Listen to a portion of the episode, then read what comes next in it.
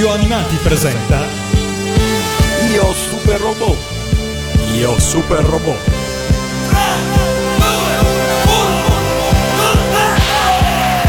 Il capitano Cosmos è ormai morto da più di un anno. Ha cercato in tutti i modi di diventare il dittatore del piano Prometeo e la sua ambizione lo ha portato alla morte. È morto da traditore qual era, quale è sempre stato, traditore, sporco traditore! Traditore!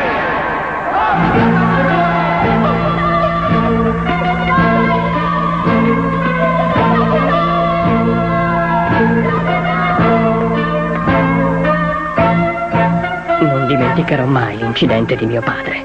Diventerò un bravo pilota per cancellare l'onta dal nome di mio padre.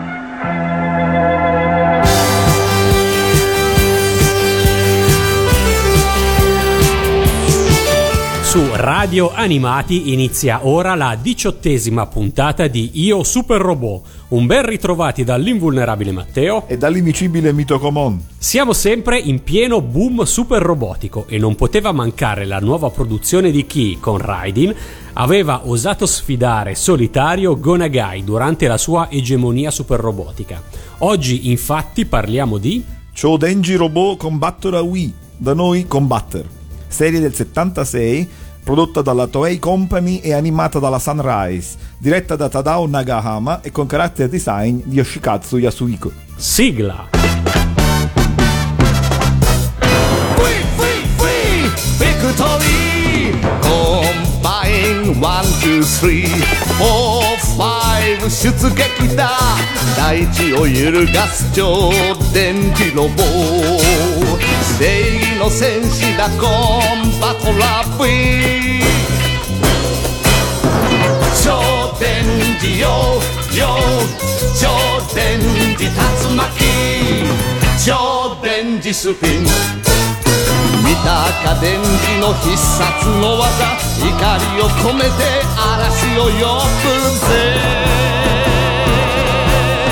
我らの我らのコンバトラ V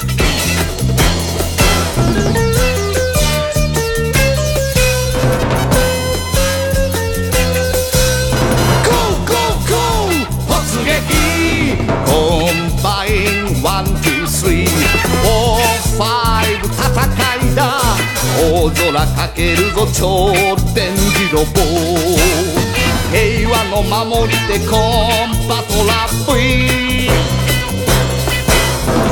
超電磁よよ超電磁竜巻超電磁スピンやったぞ決めてのフィニッシュパンチ祈りを込めて明日に向かう我らの我らのコンバトラ V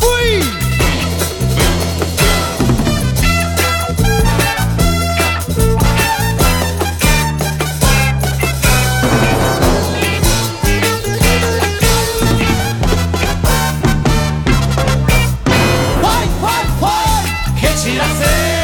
コンバインワンツースリーフォー。ファイブ突進だ荒波け立てる超電磁ロボ希望の星だぞコンバトラ V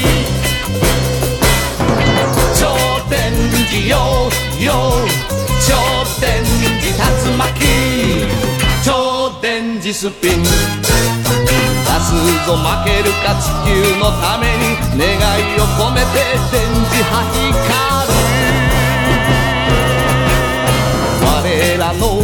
What did I know? Combatto la voi!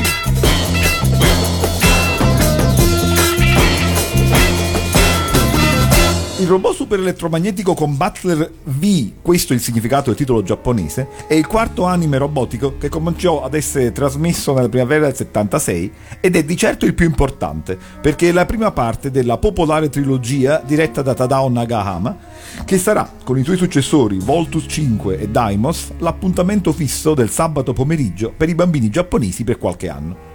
Dal punto di vista della popolarità e della evoluzione del concetto di super robot, si può dire, gli anime diretti da Nagama rappresentano per la seconda fase dell'animazione robotica anni 70, pur con il dovuto distinguo, quello che Mazinga aveva rappresentato per la prima e vedremo gli anime di Tomino invece per la terza. E qua subito manifesto tutto il mio stupore, avendo sempre considerato secondario tanto Combatter quanto Vultus 5 e Daimos.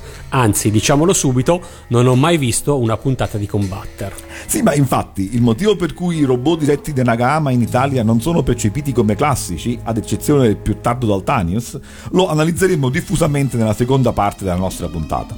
Ora invece, per prima cosa, dobbiamo eh, ricordare che Combatter non nasce dal nulla. Ricordate tutti, vero, l'unico anime della scorsa stagione a non essere stato trasmesso in Italia, ma che al tempo stesso aveva costituito l'unica ed efficace alternativa ai robot della Toei Animation e di Gonagai?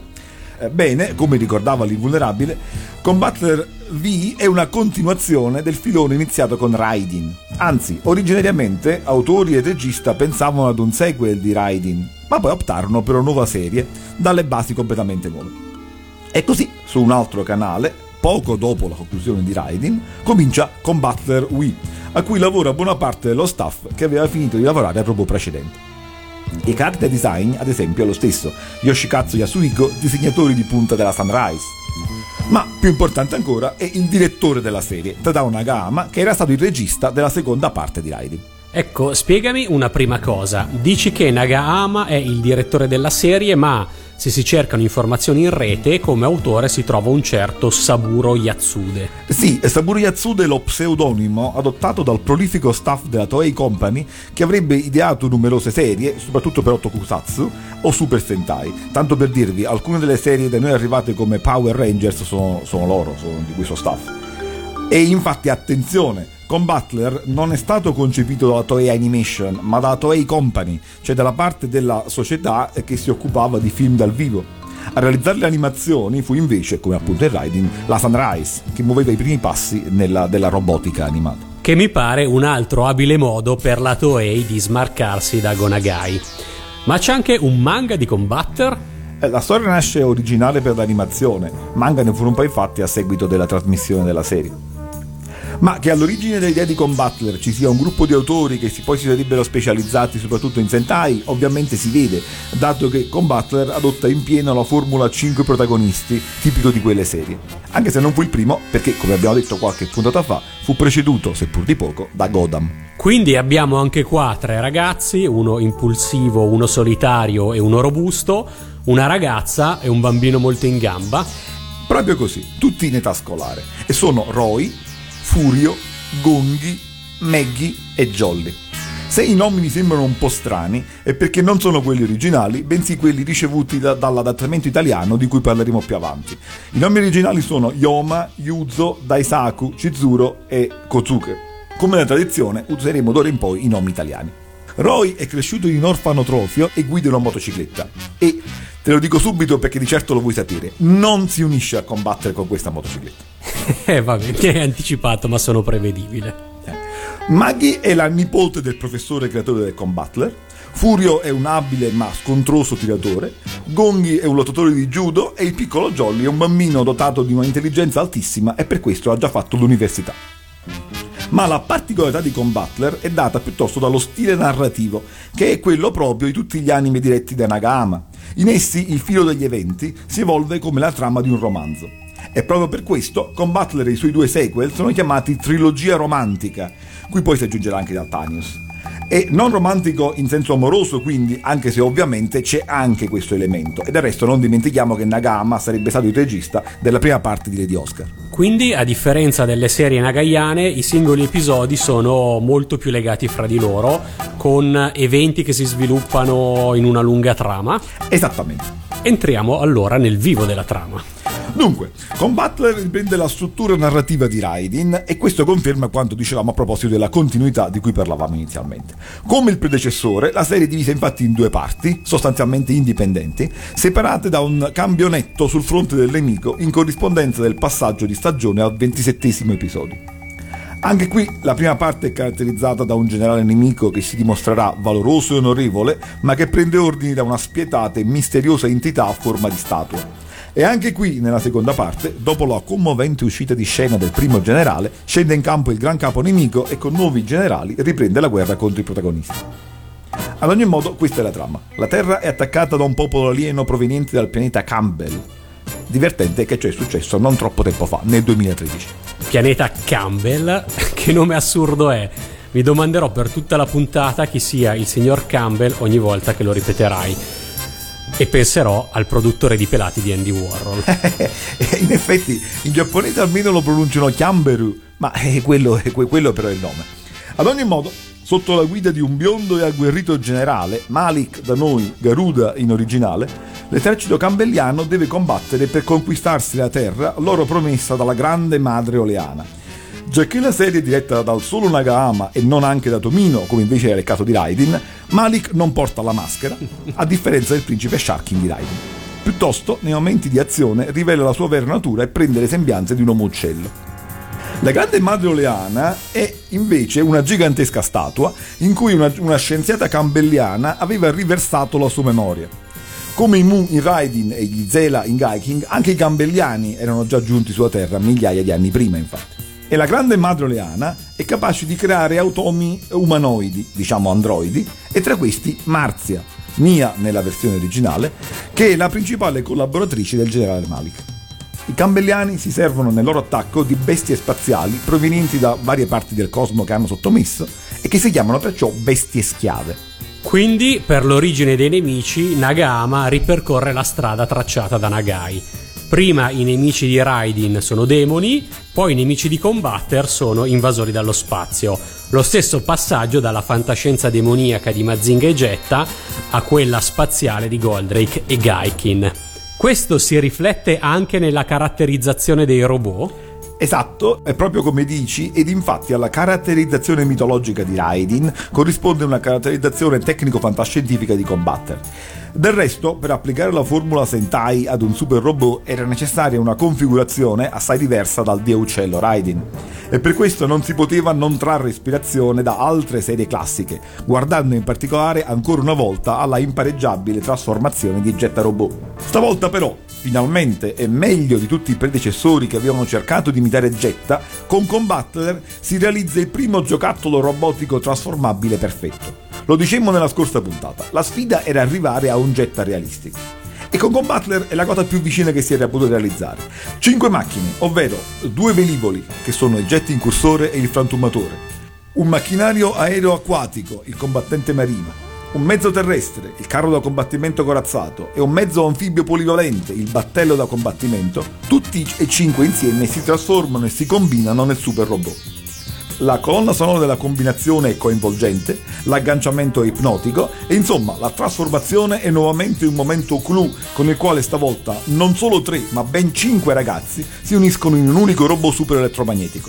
Il risultato delle ricerche del professor Stevens, in originale il professor Nambara. I cinque ragazzi, come nelle serie Sentai, non sono uomini qualsiasi, ma hanno poteri speciali che un simpatico robottino, Dingo da noi, Ropetto in originale, alla base è capace di trasformare in energia elettromagnetica. Dopo la classica partenza dalla base in cui ognuno dei protagonisti si cala nella sua navetta, al momento della trasformazione i cinque attendono il segnale di effettuata sincronizzazione elettromagnetica da parte del robot e il capo del team, Roy, chiama la trasformazione Let's Combine in originale, da noi contatto parte la musica della sigla iniziale e le macchine volanti cominciano a trasformarsi e ad agganciarsi tra di loro, poi vengono attirate dall'energia elettromagnetica anche le altre macchine e si forma il robot. Ovviamente all'inizio i ragazzi devono imparare a sincronizzarsi e in particolar modo Roy e Furio a superare le loro rivalità. Contatto! Contatto!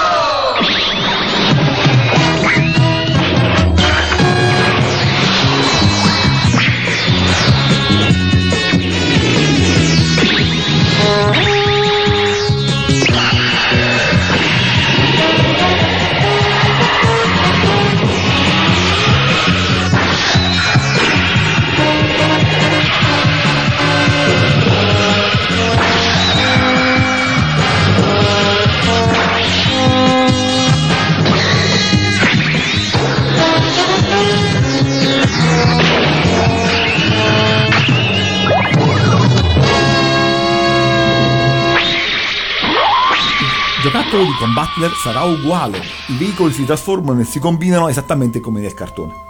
Vero, a differenza del Jetta, il robot è unico, non poliforme come il modulare Godam, né è il risultato di tre robot come Diapolon, ma è pur sempre il risultato di una trasformazione spettacolare come in fondo non si vediva da Jetta.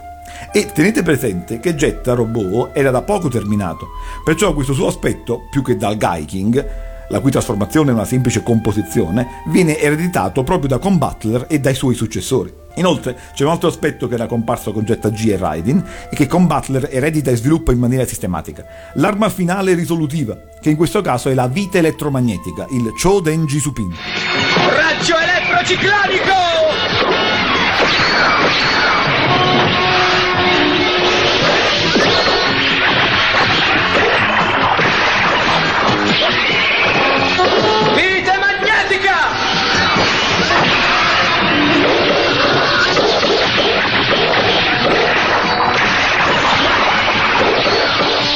Abbiamo detto che Combatter, se da un lato rappresenta l'evoluzione del filone non nagaiano della superrobotica classica, dall'altro questa evoluzione procede tanto nella caratterizzazione dei nemici quanto in quella dei robot, ricalcando l'evoluzione delle serie nagaiane. E dal punto di vista della storia e delle tematiche, anche queste evolvono passando da Raiden a Combatter come già accaduto passando da Mazinga Z a Goldrake, passando ovviamente per Jig e arrivando infine al Gaikin. Ci ha infatti mostrato molto bene, nelle scorse puntate di Io Super Robot, come serie dopo serie le tematiche nagaiane diventassero sempre più mature, sempre più drammatiche, seguendo insomma la crescita della generazione degli spettatori. Al contrario, sicuramente con Godam, ma forse in fondo anche con Diapolon, ho avuto l'impressione che eh, la concorrenza cercasse di intercettare generazioni più giovani. Sì, ma in realtà è la stessa cosa anche con Combattler. Eh, come vedemmo con, in effetti con Goldrake, gli anime della Toei avevano cominciato a diventare veramente molto maturi. Se si confronta una puntata di Mazinga Z o di Space Robot con uno di Goldrake o di Gaiking, si nota subito la differenza, per il modo in cui sono trattate le tematiche o sceneggiate le puntate. Combattler invece, inaugurando una nuova fase classica popolare, riparte dall'inizio. Il cartone è, al pari di Mazinga Z, drammatico e serio, ma in maniera semplice, pensato cioè per bambini e non ragazzi grandi. Le cose cambieranno evolvendosi, cioè nello stesso modo che abbiamo visto in Mazinga e Jetta con il sequel uh, con Voltus 5 e ancora più con Daimos. Insomma, si riparte dall'inizio.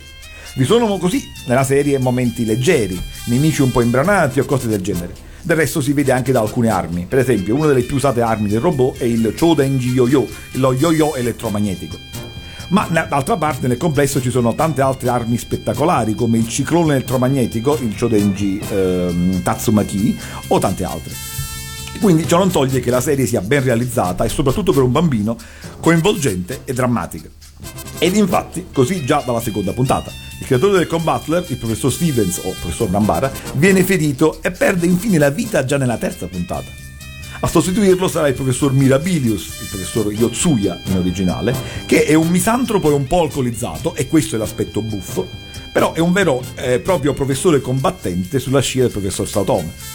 E poi soprattutto nella settima puntata eh, vediamo un evento particolarmente drammatico che coinvolge il protagonista, cioè Roy perde addirittura l'uso delle braccia, al punto che l'unica soluzione è che gli venga innestato un arto bionico dal professor Mirabilis, con tutta la sofferenza che il rigetto di questo arto comporta, perché in realtà a seguito di un sabotaggio campbelliano, insieme alle cellule artificiali gli era stato inserito anche del veleno. Ok, ho capito, serie per bambini, ma non certo da tenere divertiti nella bambagia. Esattamente, classico pathos formativo nipponico. Ma è soprattutto dal lato degli alieni che abbiamo spunti interessanti. Innanzitutto i campbelliani sono molto malvagi. E poi sono particolarmente complesse le relazioni tra i capi dell'invasione. La grande madre tratta Malik come suo figlio, ma è insoddisfatta dei suoi fallimenti. D'altro canto Malik è un orgoglioso generale senza alcuna considerazione degli umani, ma è anche capace di sentimenti nobili, ed ha per esempio un sentimento contrastato nei confronti di Marzia. Questa poi è innamorata di Malik, ma viene da lui tenuta a distanza in quanto androide, in quanto inferiore. E questo è uno dei temi più ricorrenti nella trilogia di Nagama, che si troverà poi anche in Daltanius, cioè la discriminazione nei confronti di un gruppo di esseri simili ma diversi, e in questo caso tra viventi e androidi. Questa tensione, tra i tre antra- ehm, questa tensione tra i tre antagonisti raggiunge un degno climax e si conclude in perfetto stile tragico nelle puntate 25 e 26, da noi la tragedia del generale e la caduta dell'impero. Siete già pronti per lo spoiler? Di già a metà serie. Eh sì, vi dicevo che Marzia ama Malik e che però non può contraccambiarla. Ma almeno, quando a Malik viene tolto il comando a causa dei suoi continui fallimenti, Marzia, intercedendo presso la grande madre, può offrirsi di combattere al posto suo per riscattarlo. Purtroppo, nonostante la sua generosità, l'amore che prova per il generale non è sufficiente a sconfiggere il combatter. E a questo punto Malik interviene per salvarla, mostrando così di ricambiare i sentimenti. Ma la tragedia si compie ugualmente, perché lui stesso sta per soccombere e Marzia si sacrifica per salvarlo. La cosa bella è che non è tutto. Perciò ben si dice che la trilogia di Nagama ha la struttura narrativa come quella di un romanzo. Agli eventi della puntata 25 si succedono gli eventi della puntata 26. Malik cerca di salvare Marzia portandola nella parte più nascosta della sua base e lì scopre i suoi duplicati, cioè altri androidi con le sue stesse sembianze. Insomma, Malik scopre l'amara verità. Lui stesso è un androide. Non solo inutilmente e ingiustamente aveva rifiutato l'amore di lei, non solo non è un vero essere umano, i cambelliani infatti non sono diversi dai terrestri, ma la madre, la grande madre, non è sua madre, ma solo la creatrice di lui e gli ha sempre mentito usandolo. La sofferenza di Malik si trasforma in rabbia e in spirito di vendetta e giacché nel mentre la grande madre combatteva in forma di statua contro il combattler, Malik interviene e distrugge la statua causa della sua condizione. Sei forse impazzito? No, sto benissimo. Solo nutro un profondo odio verso di te, Oleana. Malik, ti sembra questo il modo di trattare tua madre? Ti sbagli, tu non sei più mia madre. Io avverto che d'ora in poi non combatterò più per gli abitanti del pianeta Campbell. Che cosa vuoi dire? Combatterò per me stesso e per la mia compianta Marzia. Io sono un robot e userò le mie forze contro Combatter. Ti dimostrerò che lo vincerò da solo. Che stai dicendo? Senza di me non potrai fare nulla. Non ti voglio più ascoltare, ti colpirò con la mia freccia all'atto.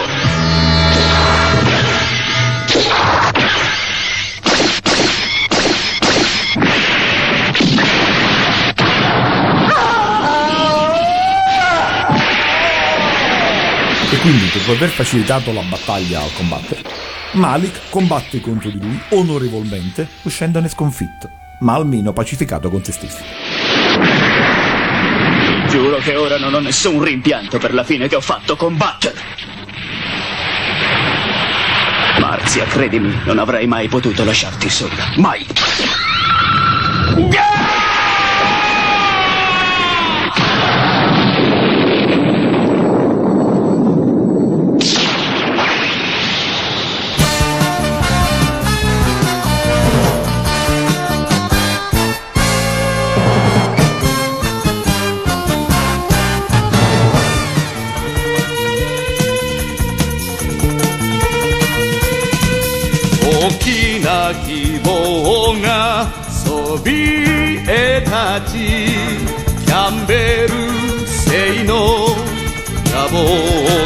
砕く」「オンバトラ V の凛々しい姿」「見たかガルーダ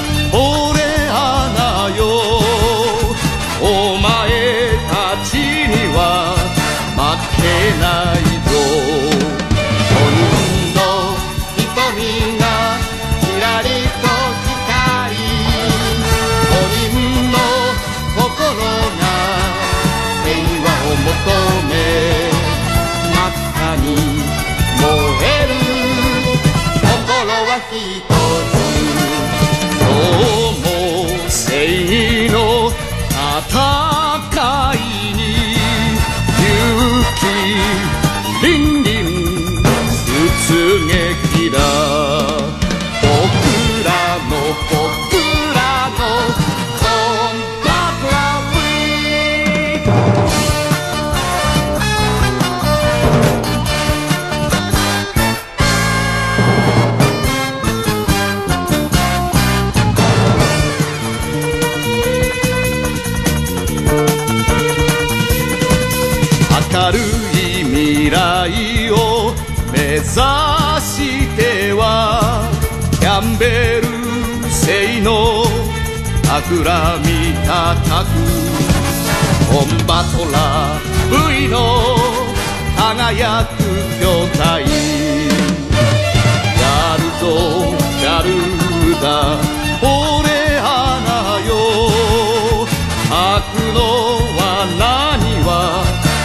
起来。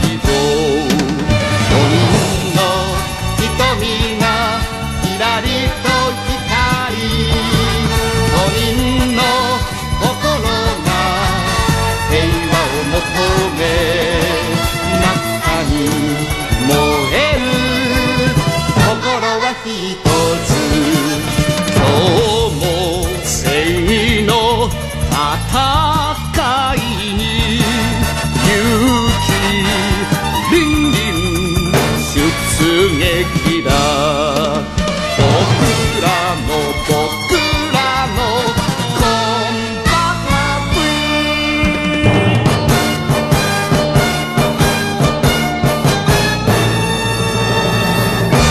La cosa simpatica è che dopo una conclusione del genere si potrebbe pensare che la storia è finita. O tutto al più ci si può aspettare un sequel, un po' come capitò a Jet. E invece no, il combattere continua. In pratica una seconda stagione all'interno della stessa serie. Dal punto di vista dei buoni non cambia molto, non cambia nulla. Gli attacchi però dei nemici sono più crudeli.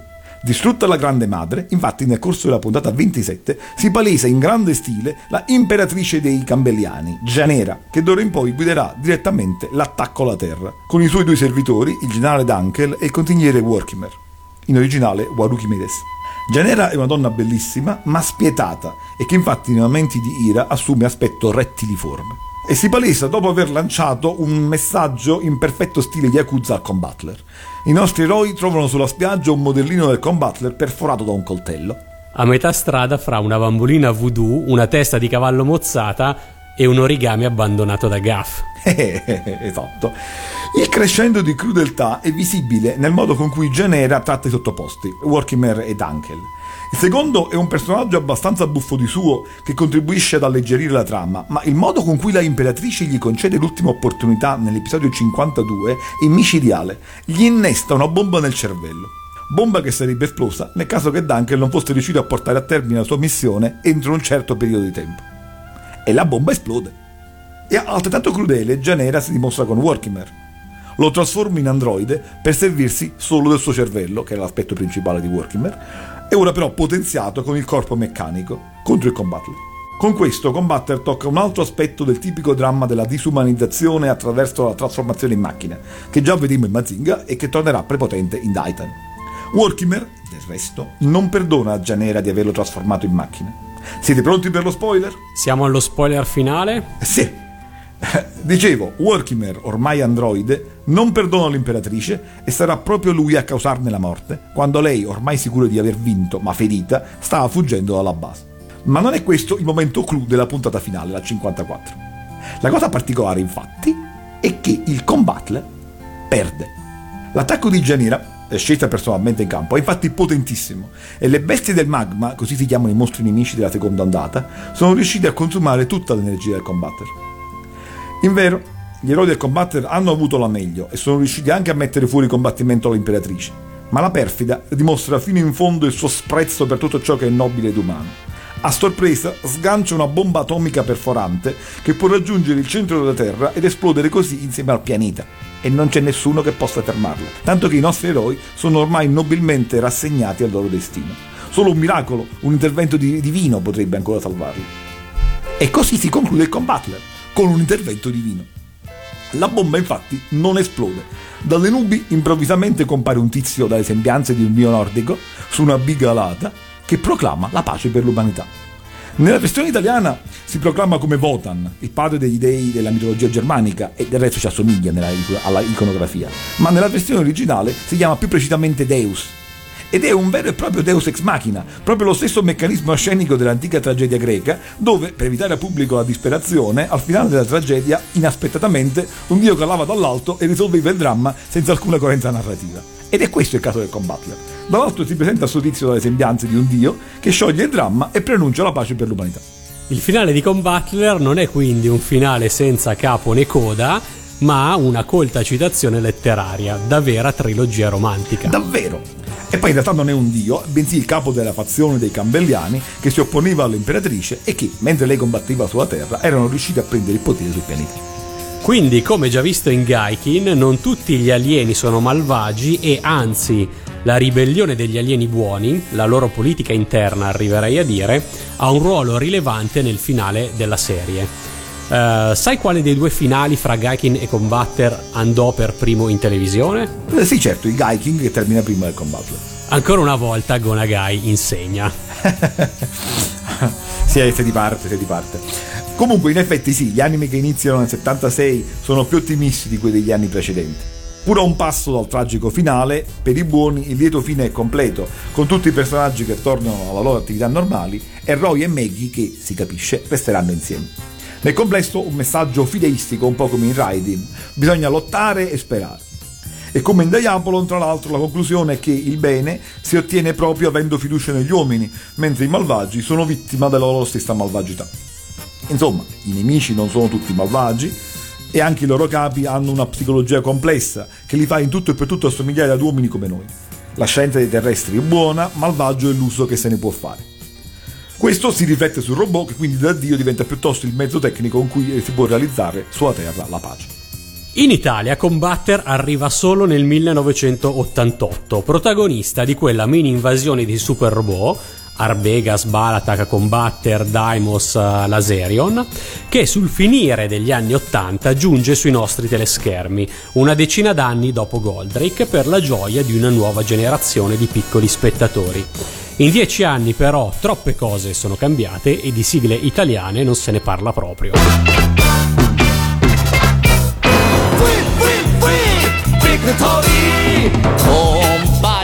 ワン、ツー、スリー、フォー、ファイブ、出撃だ大地を揺るがす超電磁の棒。正義の戦士だコンバトラブイ超電磁よよ超電磁竜巻。超電磁スピン見たか電磁の必殺の技怒りを込めて嵐を呼ぶぜ我らのコンバトラ V 見たか電磁の必殺の技怒りを込めて嵐を呼ぶ did I? Combatto la B.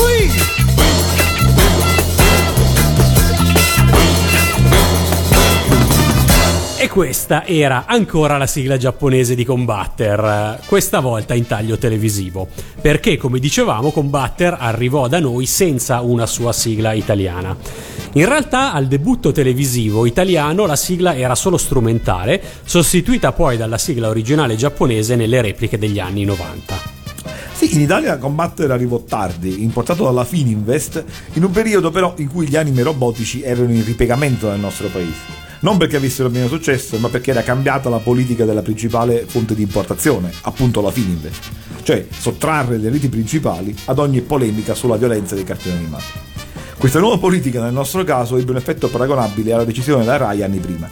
Gli anime robotici non se ne videro più sui canali principali come Canale 5, Rete 4 e Italia 1. Per i ragazzi c'era però Italia 7, dove infatti fu trasmesso Combatter assieme alla seconda serie di Rocky Joe, ai Cinque Samurai, al ritorno dei Cavalieri dello Zodiaco, ma anche alle repliche di Mazinga Z, come già abbiamo ricordato, Gat Tiger, Capitan Harlock e ovviamente Colpo Grosso. esatto. Combatter fu trasmesso proprio in questo canale più defilato dove andavano tutte le serie che ormai non potevano più approdare sui canali principali del gruppo. Devo dire che non ho mai valutato a modo il ruolo di Italia 7 a fine anni 80 e ehm, credo questo valga per molti altri della mia nostra generazione. Quante volte ci siamo lamentati di come la Fininvest bistrattasse i nostri super robot? Le cose evidentemente erano un po' più complicate. È sicuro molto più complicate. Il punto in realtà è suppongo anche psicologico. Alla fine degli anni 80 la Fininvest era praticamente una TV nazionale parallela e questo è quello che non compariva sui suoi canali principali sembrava avere bene successo. Magari per la sigla di Combatter ci fu lo stesso ragionamento che, come hai raccontato, fece chi pensava che Jig non avrebbe avuto successo perché non trasmesso dalla rete nazionale. Ad ogni modo, la tanta importazione di Combatter ovviamente spiega bene come mai il cartone non abbia avuto tutta la fama che invece ha avuto in Giappone, nonché in molti paesi dell'Asia orientale. A dirla tutta, possiamo anzi dire che in Italia gli anime di Nagama hanno avuto una fama ben inferiore rispetto a quelle che hanno avuto nel resto del mondo. Se consideriamo che sono arrivati tutti, potrebbe sembrare strano. E però strano non è, perché probabilmente la minore fama è proprio dipesa dal momento di arrivo. La prima fase dell'animazione robotica classica degli anni 70, quella nagayana, da noi è arrivata subito. E anche se al contrario, cioè prima Goldrake, poi Grande Mazinga e poi Mazinga Z, ha avuto un impatto notevole. Curiosamente, anche la trilogia di Nagama è arrivata da noi al contrario, perché Daimos, seppur in forma di film di montaggio, è arrivato prima di Vultus 5 e Vultus a sua volta prima di Combattler. E se contiamo Daltanius, che è arrivato prima di tutte le tre serie che lo precedono, abbiamo un ordine cronologico inverso ma erano anni diversi e l'effetto quindi non fu lo stesso che con i Mazinga. E infatti Daltanios, che invece arrivò nel periodo della grande importazione, come diremo, ebbe un grande successo. Vultus ne ebbe abbastanza e Daimos a combattere un po' meno. Ho il sospetto che tu valuti il successo delle serie con occhi troppo girellari. è, è possibile, è possibilissimo. Però chi aveva già visto Vultus aveva visto un robot dal concetto simile a Combatter, ma con una storia più seria e meglio elaborata. È divertente del resto leggere i commenti dei fan americani o filippini, dove i cartoni arrivarono in ordine inverso come da noi praticamente, che accusano Combatter di essere una copia di Vultus. Ad ogni modo, se aggiungiamo che proprio Raidin, che contiene in fondo gli spunti principali per la storia di Combatter, è l'unico cartone degli anni 70 a non essere stato trasmesso da noi, possiamo dire che da noi, Nagama, che è il principale realizzatore, anche se non autore, della seconda fase classica dell'animazione robotica anni 70, ha avuto un impatto minore della Toei e Nagai nel nostro paese. E non a caso, per la sigla della nostra trasmissione, non abbiamo scelto una frase da uno di questi anime, ma una frase presa dalla serie che segue Goldrake, ovvero Dangwar. O forse sei sempre il solito girellaro, come dicevo sopra. Ma dici invece dell'adattamento italiano, anche questo ha penalizzato Combatter? Assolutamente no. E qui vale la pena spendere qualche parola sulla differenza di adattamento tra gli inizi e la fine degli anni Ottanta. Perché anche se da più parti provengono polemiche contro i doppiaggi del periodo della pacifica invasione, noi, come avete sentito, non le condividiamo e anzi abbiamo provato a dimostrare come soprattutto i doppiaggi di fine anni 70 possono contenere imperfezioni, ma sono efficaci trasposizioni degli originali e sorprendentemente fedeli. Questo vale soprattutto per i nomi come avete potuto notare, finora, a parte Goldrake, e per i motivi che abbiamo indicato nella rispettiva puntata, e solo parzialmente, cioè solo per i nomi dei buoni, finora dicevo, tutte le serie trattate sostanzialmente mantengono i nomi originali. Se ci sono state variazioni, ci sono in un modo che sembri giapponese, per esempio Ryo Koji. Combatter invece fu adattato in un periodo in cui il cambiamento dei nomi era una pratica sistematica ed è il periodo che comincia con la seconda metà degli anni 80 e continuerà per buona parte dei 90, a seguito, dicevamo, della nuova politica di adattamento e censura Fininvest. E così, se il nome del robot è solo semplificato in Combatter, da Combattler V a Combatter, nessuno dei nomi dei protagonisti è quello originale. Solo qualcuno dei nemici è giusto, Gianera, Dunkel, Oreano. In realtà, quello che però è più discutibile del modo di adattare di quei tempi è l'ideologia che si nasconde dietro, se posso, ehm, se mi permetti questa osservazione. Perché si può notare una tendenza nell'adattamento per la quale i nomi femminili sono per lo più rassicuranti nomi italiani, mentre i nomi dei capi, dei professori o degli eroi maschili sono anglizzanti o americanizzanti. In Combatter per esempio, è, proprio, è, è proprio, così. Ma se pensate a Kiss Militia o a Quasi Magia Johnny oppure alla stessa seconda serie di Loki Joe, non è diverso. È una forma di sottomissione culturale condizionata da decenni di telefilm americani. Non vedrei la causa proprio nei telefilm americani, ma sul resto sono d'accordo. Eh, però scusa, Maggie mica è un nome italiano rassicurante. Eh, no, infatti, in generale, in generale, in generale. Marzia, però ripetiamo Marzia più che altro. Uh, tuttavia, cambiamento di nome a parte, il doppiaggio è molto buono, curato, ben interpretato e sostanzialmente fedele, anzi perfettamente in linea con i doppiaggi più vecchi.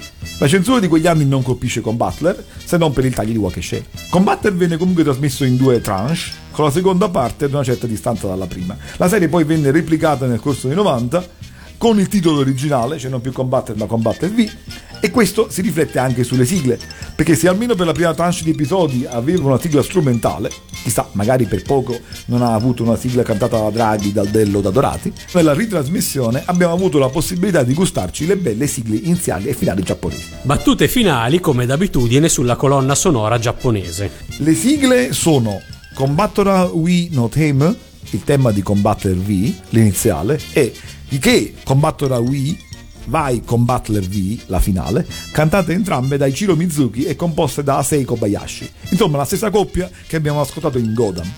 A comporre le BGM è stato invece Hiroshi Tsutsui. Ci sono anche due canzoni interne, sempre cantate da Ichiro Mizuki, una delle quali, Yukuzou Seigi no Tatakai ni Andiamo verso la battaglia per la giustizia, l'abbiamo ascoltata durante la nostra puntata. Simpatico che l'ultima strofa della sigla finale dica i dati tecnici del robot, 57 metri di altezza e 550 tonnellate di peso. E così anche questa puntata di Io Super Robot volge al termine, mentre Gonagai in persona scalda i reattori per la prossima. Un saluto da Malik E riecco il tuo lato oscuro. Un saluto da Roy. e un ringraziamento di dito ad Andrea Freccia Gonghi. Ciao Denji Tatsumaki. Ciao Denji Supin.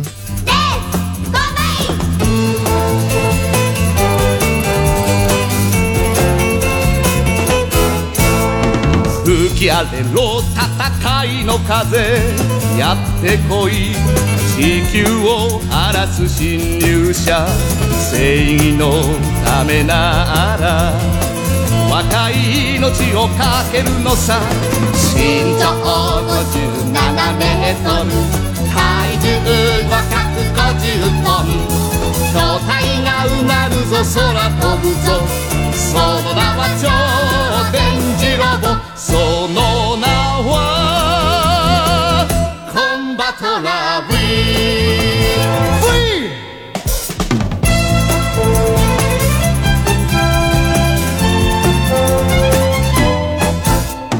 ぶつけろ正義の誓い。やってみろ。悪魔の知恵の宇宙人。明日のためなら。五つの心が結ばれる。身長57メートル。体重550トン巨体が吠えるぞ血を行くぞその名は超電磁ロボその名はコンバトラビー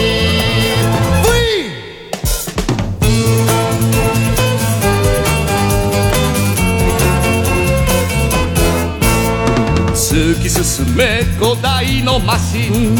やっつけろ平和を乱す奴隷獣みんなのためなら赤い血潮が燃えるのさ。